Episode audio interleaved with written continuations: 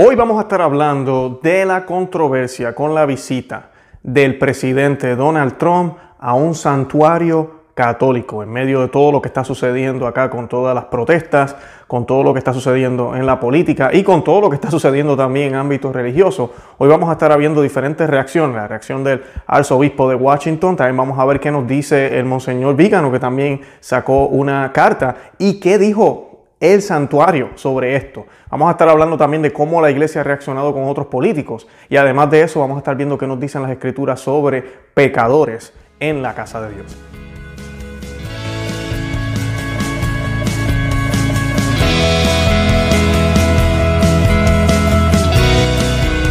Conoce, Ama y Vive tu Fe. Este es el programa donde compartimos el Evangelio y profundizamos en las bellezas y riquezas de nuestra fe católica. Les habla su amigo y hermano Luis Román y quisiera recordarles que no podemos amar lo que no conocemos y que solo vivimos lo que amamos. Nos dicen las escrituras. En aquel tiempo se acercaban a Jesús los publicanos y los pecadores a escucharle, y los fariseos y los letrados murmuraban entre ellos. Ese acoge a los pecadores y come con ellos. Jesús les dijo esta parábola. Si uno de vosotros tiene cien ovejas y se le pierde una, no deja las noventa y nueve en el campo y va tras la descarriada hasta que la encuentra. Y cuando la encuentra, se la carga sobre los hombros y muy contento, y al llegar a casa, reúne a los amigos y a los vecinos para decirle, felicitadme, he encontrado la oveja que se me había perdido.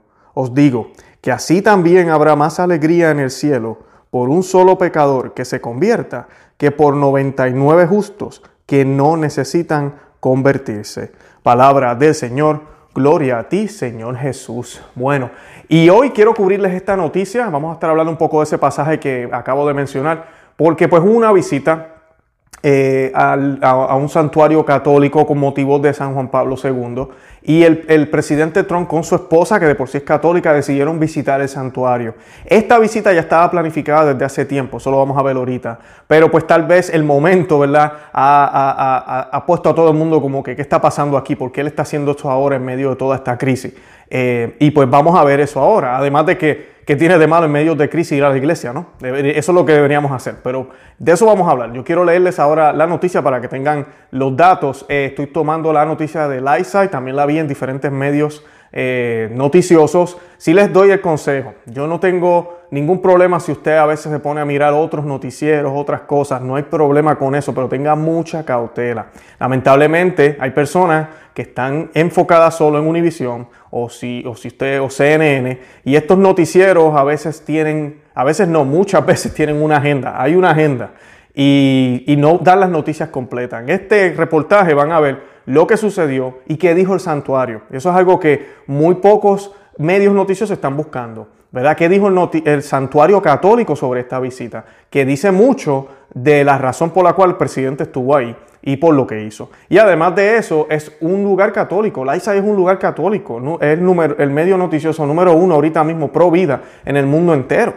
Y es uno de los medios más grandes de noticias a nivel mundial católico. Así que yo se los recomiendo. Y es un medio que es objetivo y que profesa la sana doctrina. Así que, ¿verdad? Esos son los medios que yo utilizo. Utilizo otros también. Eh, pero hay que manejar las cosas con cautela porque lamentablemente a veces hay agenda en, estas, en estos medios y pues hay que mirar las cosas objetivamente y mirarlas a través de un lente católico, ¿verdad? No un lente que ni siquiera conoce qué significa ser católico.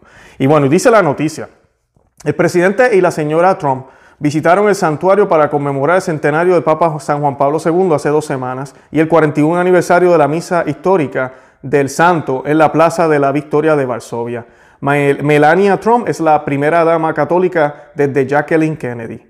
Después de su visita al santuario, establecido y operado por los Caballeros de Colón, el presidente Trump planeaba regresar a la Casa Blanca para firmar una orden ejecutiva sobre la libertad de culto, o como le dicen aquí, libertad religiosa. Así que esos eran los planes. Ese día se va a firmar un, ah, un documento muy importante sobre la libertad de culto libertad religiosa. Eh, y esto es importante, independientemente que el presidente sea el más ateo del mundo, y no quiero hacer este video solo del presidente, no quiero hablar del presidente hoy, nosotros tenemos ya otros programas que hemos hablado de eso, yo voy a colocar los enlaces en, en la descripción de este video, pero independientemente de quién sea, el hecho de que él quiera firmar un documento para proteger la libertad de culto, la libertad religiosa, que es algo que está en la Constitución de los Estados Unidos, pero lamentablemente está siendo amenazado, porque ahora todo es discriminatorio. Si yo como católico no quiero hacer un pastel o una torta a una pareja homosexual porque yo no hago ese tipo de eh, trabajo, ¿verdad? Para una boda yo no hago ese tipo de trabajo. Ahora yo, soy, yo estoy discriminando y me van a obligar a hacerlo. Yo tengo que hacer ese tipo de, pastel o de servicio. Eh, porque estoy discriminando. Yo por mi religión no puedo hacer eso porque va en contra de lo que los católicos creemos de la fe cristiana, de la fe católica. Yo no puedo hacer un bizcocho con dos hombres besándose. Así que me van a meter preso entonces. Ese es el tipo de cosas que están sucediendo en el mundo entero y es el tipo de cosas que este tipo de orden ejecutiva y, tipo, y este tipo de presidente que tenemos ahora están eh, manejando y están tratando de hacer leyes y regulaciones para que en el futuro, ojalá que no, no seamos perseguidos en ese sentido, porque entonces los católicos no vamos a poder tener negocio propio. Yo no voy a poder tener una clínica eh, médica si no proveo eh, servicios anticonceptivos, ¿verdad? Pastillas anticonceptivas, si no proveo o refiero a mis pacientes si es necesario, que ya las leyes se están haciendo. Si el niño viene con deformidad, usted está obligado a mandar a su paciente a que se haga un aborto. En otros lugares del mundo así es. O sea que todo eso va en contra de nuestra fe. Entonces, ¿qué tipo de mundo vamos a vivir? esto es importante. Independientemente si el presidente es el hipócrita más grande del mundo, independientemente si él lo está haciendo por votos, como muchos dicen por ahí, independientemente de eso, es bueno que se firme esto y es bueno que se haga este tipo de documentos. Yo no entiendo por qué hay gente católica y cristiana que se molestan cuando el presidente se pone a hablar de cosas de libertad de religión. Ah, ya está hablando para votos. Mira, si es para voto, no importa, qué bueno que está hablando de eso, qué bueno que está hablando de algo que me ayuda a mí como católico y salvaguarda los derechos que tenemos en el país para poder profesar públicamente nuestra fe. O queremos ir otra vez, estar bajo las catacumbas, escondidos. Eso es lo que queremos de nuevo. Queremos que nos persigan si, si nos agarran rezando y orando o haciendo una, una, misa. Eso es lo que queremos. es, como, no tiene sentido. Entonces, cuando Obama hablaba pro aborto, cuando Obama o cualquier otro presidente o cualquier candidato habla otra cosa, la gente se alarma y dice, uy, qué feo está hablando, dicen los católicos. Y claro, porque está hablando pro aborto. ¿Sabes qué?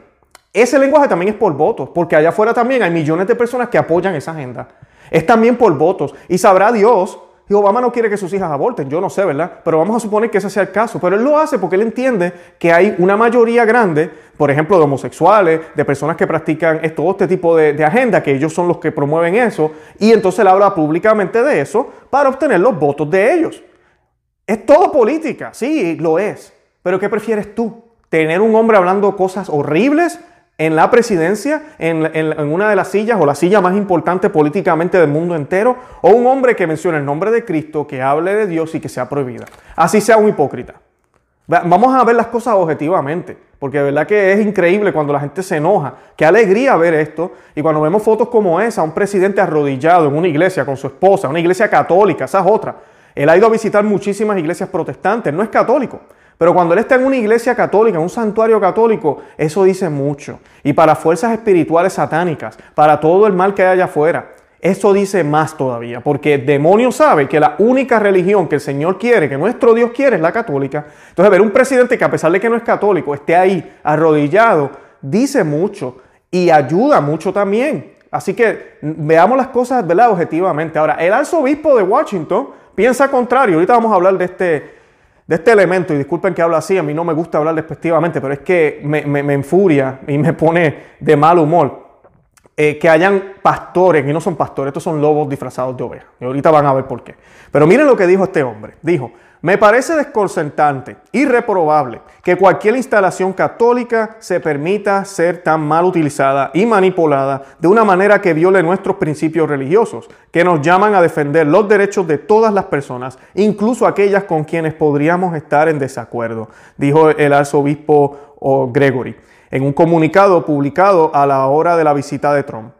Y continuó San Juan Pablo II fue un ardiente defensor de los derechos y la dignidad de los seres humanos, su legado es testigo vivo de esa verdad. Ciertamente no toleraría el uso de gases lacrimógenos y otros elementos de disuasión para silenciarlos, esparcirlos o intimidarlos para una oportunidad de tomar fotos frente a un lugar de culto y de paz. Y claro, aquí el, arzobispo está mezclando dos noticias. Hay una noticia, esto pasó si no me equivoco, creo que fue el día anterior, también el, el, presidente fue a la iglesia que está justo al lado de la Casa Blanca, fue caminando, es una iglesia episcopal.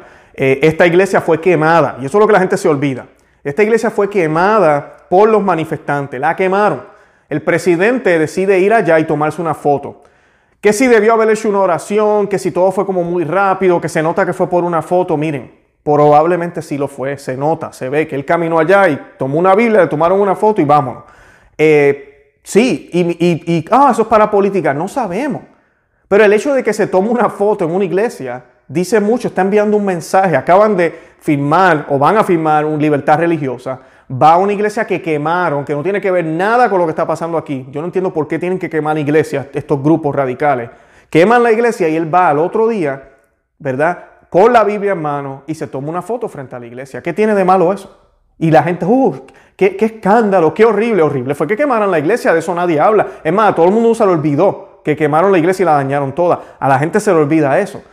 Y sí, hubieron unos actos que se hicieron cuando ya estaba eso planeado para que él llegara allá, movieron a la gente que había cerca y sí usaron gases lacrimógenos. De eso no hay mucha información. La policía de ahí, de la Casa Blanca y de esa zona, sí dieron un comunicado y dijeron que las personas que estaban ahí no tenían permiso para estar ahí.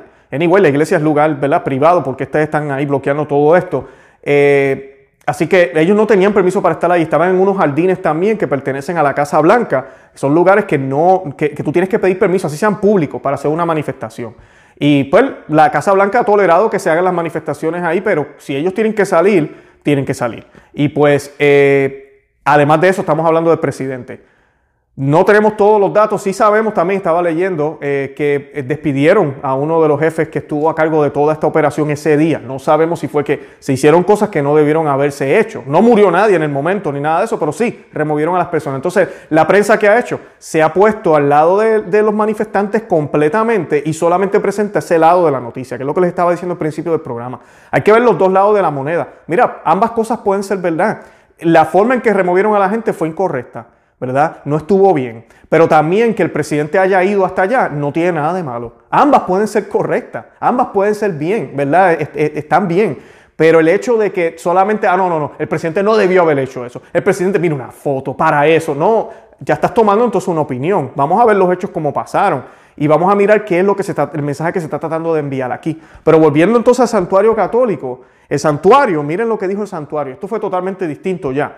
El santuario dijo, el, portavoz del santuario indicó el martes que la Casa Blanca había programado la visita del presidente mucho antes de los recientes levantamientos violentos en ciudades de todo el país, contrarrestando la implicación del obispo Gregory de que esto no era más que una sesión de fotos públicas.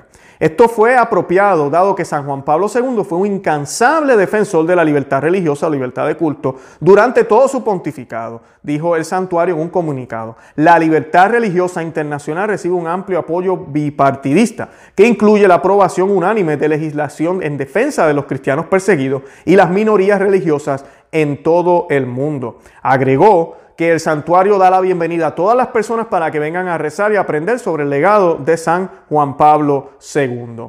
Eh, así que ven eso, ven cómo el santuario está diciendo que esto no fue programado de ahorita. Todo esto se nota que era una agenda que ellos tenían por lo que están haciendo ahora que van a firmar o firmaron el documento de la libertad religiosa. Entonces, pues claro, él quería hacer unas visitas en diferentes lugares. Eso es normal, eso es parte de la campaña de algo que se va a firmar cualquier documento. Lo hace hasta el Papa, lo hace todo el mundo. Eh, es normal, es parte de las actividades que se hacen y ya eso estaba en agenda. Suceden estas manifestaciones y ellos no interrumpen su agenda, la vida tiene que continuar y hacen este tipo de manifestación. Ahora, el punto que a mí me enoja es cuando el, arzobispo está tocando ya la persona de, Trump. Está diciendo que Trump eh, no, defiende la vida, que Trump no es, prácticamente que Trump no es digno para estar en la casa de, Dios, en la casa eh, de nosotros, en la iglesia. Y aquí pues hay un problema, hay un problema. Y yo ya he dicho aquí en el programa muchísimas veces, nosotros no somos quienes para juzgar el corazón de nadie, pero sí podemos juzgar las acciones, lo que han hecho. No podemos juzgar el corazón, o sea que hasta las acciones pueden ser hipócritas. Vea, puede ser, pero eso solo Dios lo sabe. Pero las acciones hablan más que mil palabras, eso lo han escuchado, ¿no? Así que hay que mirar qué ha hecho el presidente, qué han hecho las personas que están detrás de todo esto. Y mirar, y no tan solo eso, yo lo voy a probar ahora a ustedes también, mirar que otros invitados ha tenido este arzobispo en Washington que difieren de las acciones, ¿verdad? De las acciones que quisiéramos nosotros ver como cristianos, que deberíamos hacer como cristianos, como católicos. Y miren lo, que se le olvidó al arzobispo. entre las victorias prohibidas de Trump incluye permitir que los estados tengan control de los fondos de Planned Parenthood bajo el título Title X y Medicaid. Y aquí quiero hacer una pausa. Los otros tienen el programa de Jesse, los que no lo han visto los invito a que lo vean. Nosotros hicimos un programa con Jesse Romero sobre por qué un católico debería votar por Trump y por qué no deberíamos votar demócrata nunca, por lo menos por ahora, a menos que cambien.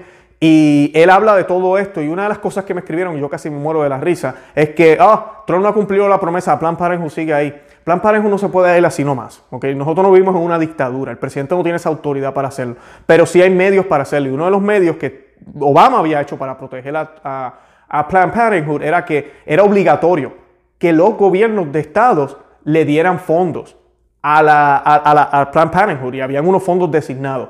Y el gobierno federal básicamente era quien administraba eso. Ahora el presidente, teniendo en cuenta que muchos de los estados no son más pro vida que pro, pro muerte o pro aborto, decidió dejarle eso a los estados, le dio la potestad a los estados, lo cual es bueno, porque entonces ahora nosotros, personas comunes como tú y yo que votamos estatalmente, localmente, tenemos más control de eso.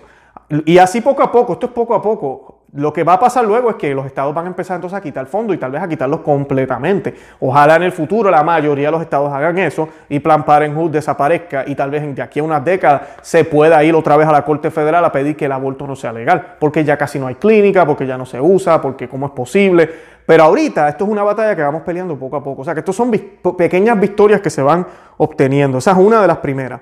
El fondo él le quitó fondos de población a las Naciones Unidas.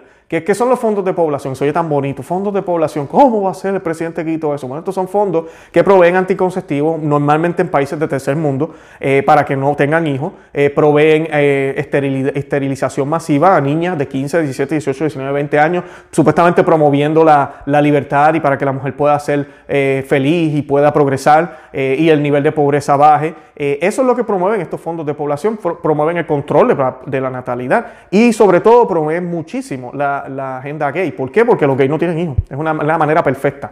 Te satisfaces y no tienes que tener el hijo. Perfecto. Eh, eso es lo que promueven esta, estos grupos y él le quitó los fondos. Eh, muy recientemente también le quitó los fondos a la Organización Mundial de la Salud, quien promueve el aborto como loco. Eh, también restablecer y expandir la política de la Ciudad de México. Es una ley que se llama así, que impide el dinero de los contribuyentes financien aborto en el extranjero. Eso, eso fue de lo primero que él hizo.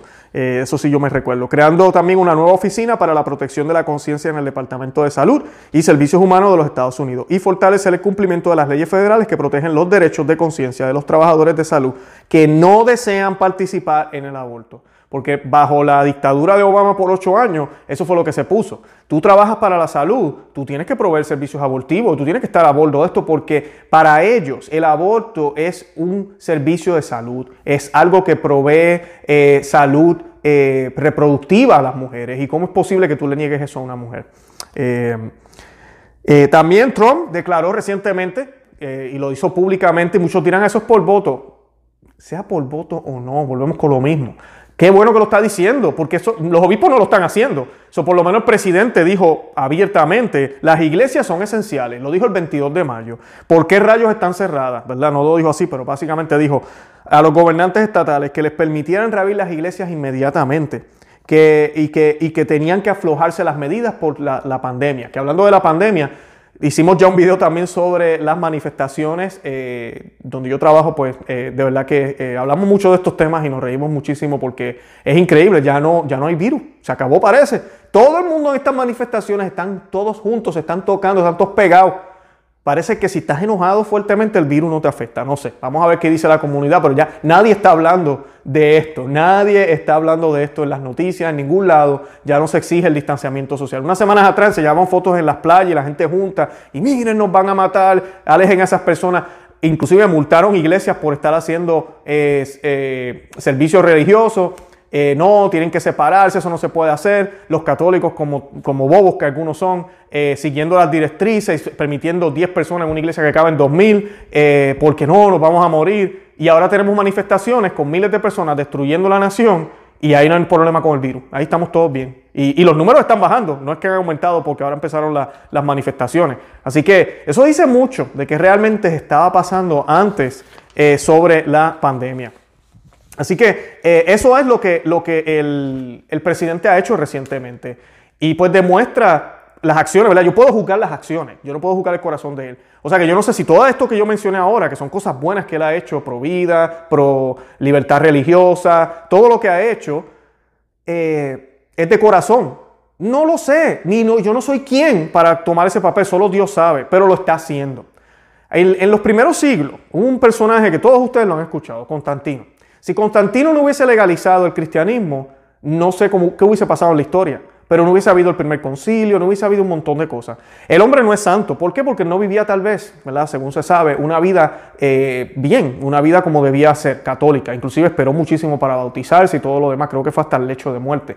Así que, pero, pero no podemos negar que qué bueno que hizo lo que hizo. Los obispos pudieron salir a la luz, pudimos tener nuestro primer concilio. Esos primeros concilios, yo me imagino obispos con, una oreja cortada, sin una mano, maltratados, porque eran mutilados, torturados. Todos salieron a la luz y poder hablar de la fe y poder promover la fe. Eh, que luego pues ya se hace la fe, la única fe en Roma. Eh, vamos a decir, oh no, pero es que él no era santo, qué malo que hizo eso.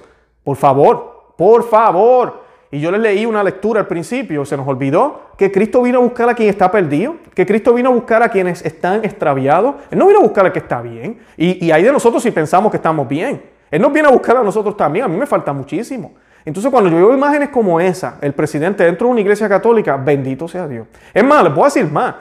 Cualquier candidato, así sea demócrata, pro aborto, en la iglesia católica, dentro de la iglesia católica, oyendo, escuchando la misa, bendito sea Dios por eso. Qué bueno que están ahí. Ahora, lo que sí yo no tolero, y los sacerdotes no deberían tolerarlo, es ver cómo hay demócratas, y ahora voy a hablar de Nancy Pelosi, quien es muy amiga del obispo de Washington, que le permitan hablar desde el púlpito. Una persona que inclusive recibe la Santa Comunión de diferentes sacerdotes, igual que Joe Biden también, y son personas que promueven el aborto abiertamente. Pelosi inclusive ha dicho que la Iglesia Católica está cambiando su forma de pensar, que va a llegar un momento en que van a aceptar los derechos de la mujer, que estamos hacia ese camino. Y imagínense, se emperran en seguir pecando. Ahí hay un problema. Y por eso son los que ellos apoyan. Esos son los candidatos que no hay hipocresía. Es el pecador que llega a la iglesia y no se canta pecador, sino que mira, estoy aquí. Entonces como ahora la iglesia predica, bienvenidos todos, hasta ahí, no bienvenidos y conviértete, entonces no hay problema. Entonces tenemos un presidente que sí se sabe que en el pasado no era pro vida, eso no es secreto.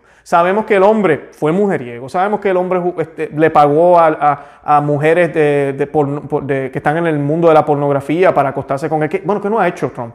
Eh, es un billonario, ha vivido una vida horrible. Uno mira para atrás y de verdad la vida de él no es bien. ¿Usted ha leído las confesiones de San Agustín? Porque la vida de San Agustín tampoco fue nada de bien. Yo no estoy diciendo que Trump va a ser un santo porque esto no se ha acabado. Pero siempre hay esperanza para todos. Es lo que la Biblia nos enseña, es lo que el Señor nos enseña. Para todos, para ti y para mí, sin importar la, embarrado que hemos estado, lo mal que hemos hecho, siempre hay esperanza. Entonces, ¿cómo es posible que ahora nosotros juzguemos a los políticos de una manera distinta, pero al, pecador normal, eh, eh, y lo, triste es que este arzobispo de por sí promueve la agenda gay. Eso sí no hay problema. Eso no, esos tienen todo el derecho de estar aquí. Como dije, bienvenidos, pero nada de conversión. Bienvenidos. Todos son bienvenidos, pero nada de conversión. Entonces tenemos un presidente que ha cambiado su forma de pensar que ojalá siga así, tenemos que orar por él. Cuando si gana o no gana después de, estas elecciones y luego cuando ya no sea más presidente, que ojalá siga así, que sea un cambio verdadero y que ojalá se convierta a la fe católica. Eh, así que en el caso de Pelosi, aquí pueden ver esta foto, a Pelosi le han dejado hablar inclusive desde el púlpito en Washington. Y como ya mencioné, ella es una de las, de las que apoya eh, la agenda gay, el aborto. Ahí les voy a dejar en la descripción un video que hicimos sobre ella para que puedan tener más información. Es católica, lamentablemente, a diferencia del presidente Trump. Joe Biden es otro que es católico, a diferencia del presidente Trump. No sé si lo saben, pero el vicepresidente ahorita de la nación, Mike Pence, él es católico. Eh, y trabaja muy, bueno, es el vicepresidente, la mano derecha del presidente. Así que oremos por todo esto y que se conviertan. Pero en el caso de, Joe Biden, de Pelosi, ellos se emperran en seguir pecando. Y todo lo que dije que el presidente ha hecho, ellos han hecho lo contrario. Ellos siguen predicando a favor del aborto. Se ha hablado de poder tener aborto hasta después de que el niño ya haya nacido. Se está hablando de, todo esto de, la agenda transexual, la agenda del género, que no se ha hablado. Y eso sí lo apoyan y eso sí no hay problema. Y no es escándalo que ellos estén en una iglesia. Y no es escándalo. Escándalo es, y hay noticias, y eso lo cubrimos en el video que les estoy mencionando, cuando un sacerdote le niega la comunión a Pelosi o, a Joe Biden. ¿Cómo es posible? Tú no puedes hacer eso. En serio. En serio. Una persona que está en pecado mortal y pecado mortal público. Porque nosotros no somos, vuelvo a lo mismo, yo no puedo juzgar lo que no veo, el corazón, pero sí yo puedo juzgar lo que se ve. Si yo veo que alguien le da una paliza a mi esposa, yo tengo todo el derecho bueno, darle una pela para atrás también porque tengo que defender a mi esposa, pero a la misma vez de decirle en la cara y de dejarle saber al mundo entero que lo que él hizo está mal. Y si es posible, inclusive llevarlo a la policía si es posible, ¿verdad? Para que lo enjuicien. Porque está mal, lo que se ve está mal. ¿Con qué intenciones lo hizo? Mira, el tipo está desquiciado y piensa que dando pela eso es una muestra de amor. No sabemos, pero el hombre lo que hizo físicamente es malo. Se puede ver, es un daño que hace. Entonces, eso es lo que tenemos que mirar con estos políticos. El arzobispo Vígano, eh, uno de nuestros héroes que está en el exilio ahorita porque pues, se ha dedicado a sacar todos los trapitos que tapaban a toda esta mafia corrupta que hay en la iglesia. No son todos, pero sí hay una mafia en la iglesia. Y él dice lo siguiente, eh, en los últimos 20 años, la, la arquidiócesis de Washington en particular y ahora por tercera vez ha sido y continúa siendo profundamente afectada y herida por falsos pastores cuyo estilo de vida está lleno de mentiras, engaños, lujuria y corrupción. Donde quiera que hayan estado, fueron motivos de escándalos graves para, la iglesia, para iglesias locales, para todo su país y para toda la iglesia. Los arzobispos de Washington, que precedieron inmediatamente a Gregory, que es el que está ahora, fueron el cardenal Donald William Well, implicado en encubrimiento de abusos sexuales. Ese fue el que tuvo que renunciar y le dieron a, eh, casa segura ya, si no me equivoco, creo que está en Roma. Y el ex cardenal Teodoro Edgar McCarrick, acusado con credibilidad, se sabe de seguro, de, de abusar de seminarista y acusado de abuso sexual en serie. Se sospecha que Well tuvo algo que ver con la seguridad de su sucesor. Gregory también es conocido, el que está ahora, por apoyo a la homosexualidad y otras posiciones poco ortodoxas. Así que eh, eso, es lo que está sucediendo en Washington. ¿Quién nombró a Gregory? Y tenemos que orar por el Papa, Papa Francisco. ¿Quién le dio, eh, lo mandó eh, a buscar al cardenal Ward? Papa Francisco. Inclusive elogió la manera humilde en que asumió las acusaciones. Y después le removieron todos los, derechos a Teodoro McCarrick. Pero mira, todavía aquí en Estados Unidos, por eso es que la iglesia de Estados Unidos no le agrada al Papa Francisco, es una de las razones, una de tantas. ¿Dónde está el reporte? Dijeron que iban a investigar. Llevamos esperando, no pasa nada. No pasa nada, no han hecho absolutamente nada. ¿Qué vamos a hacer con todo esto? Nada. No han hecho nada sobre este hombre. Este hombre está libre, libre. Y estuvo haciendo abusos sexuales con jovencitos, abusos homosexuales, por décadas. No meses, décadas. Este hombre llegó casi hasta el, al punto de ser papa. ¿Cómo sucedió todo esto? Muchísima gente lo encubrió. No hay investigación, no se habla de nada. Y la gente me dice a veces, pero es que el Papa ha hecho todo lo que ha podido para luchar contra los abusos sexuales. No ha hecho nada, nada. Si no este hombre estuviera, lo hubiesen entregado ya a las autoridades. No han hecho nada, no han hecho nada.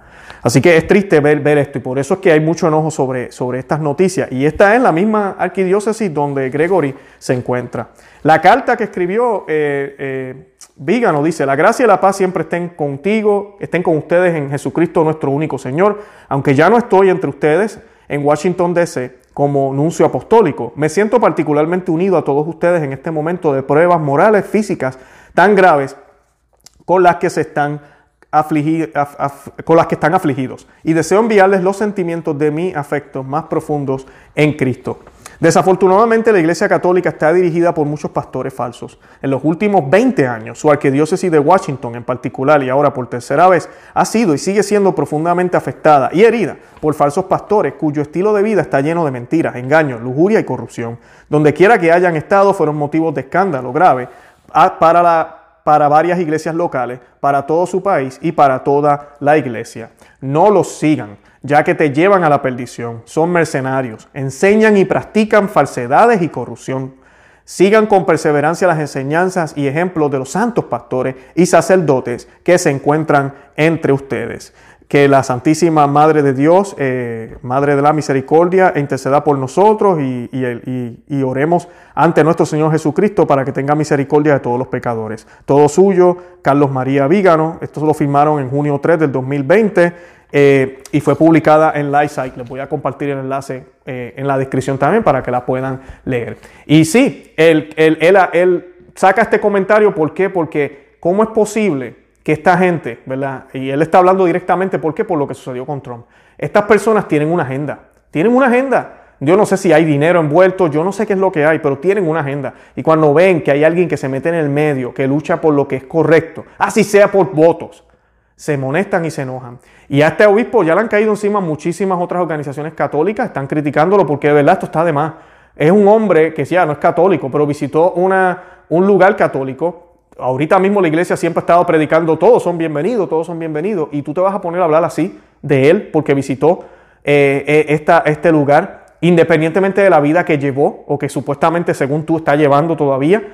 No, no está bien. Por eso fue que les leí la lectura que les leí al principio. Y este arzobispo también pasó, dejó pasar una oportunidad. ¿Dónde está la condenación hacia la violencia de este arzobispo? En Washington ha habido manifestaciones, ni una sola palabra sobre sobre eso. Ahora, salió disparado para opinar negativamente de una persona pecadora, ¿verdad? Todos somos pecadores, pero según él, una persona, uff, que, es un escándalo, visitando una iglesia católica. Una oveja perdida que se está acercando al rebaño. Eso le molesta, pero no le molesta la violencia que hay en los Estados Unidos. Eh, llamada a la iglesia a abrirlas. ¿Dónde está su llamada a abrir las iglesias? A orar más por la nación, a la libertad de culto. Eso es exactamente lo que el presidente está haciendo y él no lo hace como arzobispo. ¿Por qué no coge y dice, oigan, vamos, vamos a abrir las iglesias, vamos a orar más por esta nación? Nada. Déjala encerrada, tenemos que seguir en esta. ¿Y dónde está la petición de él para pedirle a la nación arrepentimiento? Verdadero arrepentimiento. No por romper ventanas, eso está mal también, toda esa violencia está mal.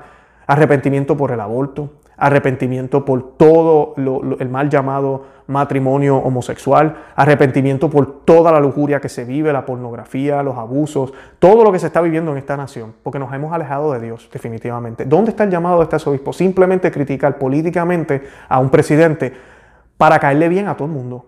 Bueno, a todo el mundo no, a ciertas fuerzas que hay allá afuera. Eso es todo lo que vemos. Porque esta arquidiócesis, la de Washington, es una de las más importantes aquí en los Estados Unidos. Qué triste, ¿no? Tenemos que orar por él, tenemos que orar por todos los cardenales, por todos los obispos, tenemos que orar por los que lo están haciendo bien, que hay muchísimos también allá afuera. Si aquí hay sacerdotes que me están escuchando, estamos contigo. Sacerdotes ortodoxos que predican la sana doctrina, obispos que están siguiendo todas estas noticias y saben que todo esto está mal, que, saben que sus superiores están, están, yéndose por la tangente, estamos contigo. Eh, es hora de que hablen, es hora de que salgan, tenemos que hacer ruido. Oremos por esos sacerdotes, oremos por el arzobispo Vígano, por todos los demás que salen, que hemos mencionado aquí en el canal, por los que hemos invitado aquí al canal también, que predican la sana doctrina, todos ellos, todos esos sacerdotes, oremos por ellos, para que el Señor les dé fuerza y los proteja. Oremos también por todos los políticos del mundo, ojalá todos los políticos, independientemente del tipo de político que sea, visiten una iglesia católica, se arrodillan y le pidan a Dios. Ojalá, ojalá. Tal vez ese es el primer paso para una conversión, tal vez la conversión nunca pase, no sabemos, pero que suceda ese acto a nivel mundial, múltiples presidentes y gobernantes haciendo eso, yo creo que eso sería para agrado de Dios. Así que oremos por eso y mantengámonos firmes en nuestra fe. Oremos el Santo Rosario todos los días por todo lo que está pasando en el mundo. Oremos el Santo Rosario todos los días por todo lo que está pasando en el mundo. Y nada, de verdad que los invito a que visiten nuestro blog no. Dije de verdad los invito. Sí, los invito verdaderamente. Eh, que se suscriban aquí al canal, que nos sigan por Facebook, Instagram y Twitter, que lo compartan también en esos medios. Y nada, que sigan comentando, denle me gusta, denle a los deditos, al thumbs up, al dedo pulgar. Mientras más gente le da ese dedito al dedo pulgar, más personas ven el video, es más recomendado por YouTube, para que más gente pues lo pueda ver. Y los que nos siguen en podcast, igual compartan el audio, déjenle saber a otros que, que existimos. De verdad que los amo en el amor de Cristo y Santa María, ora pro nobis.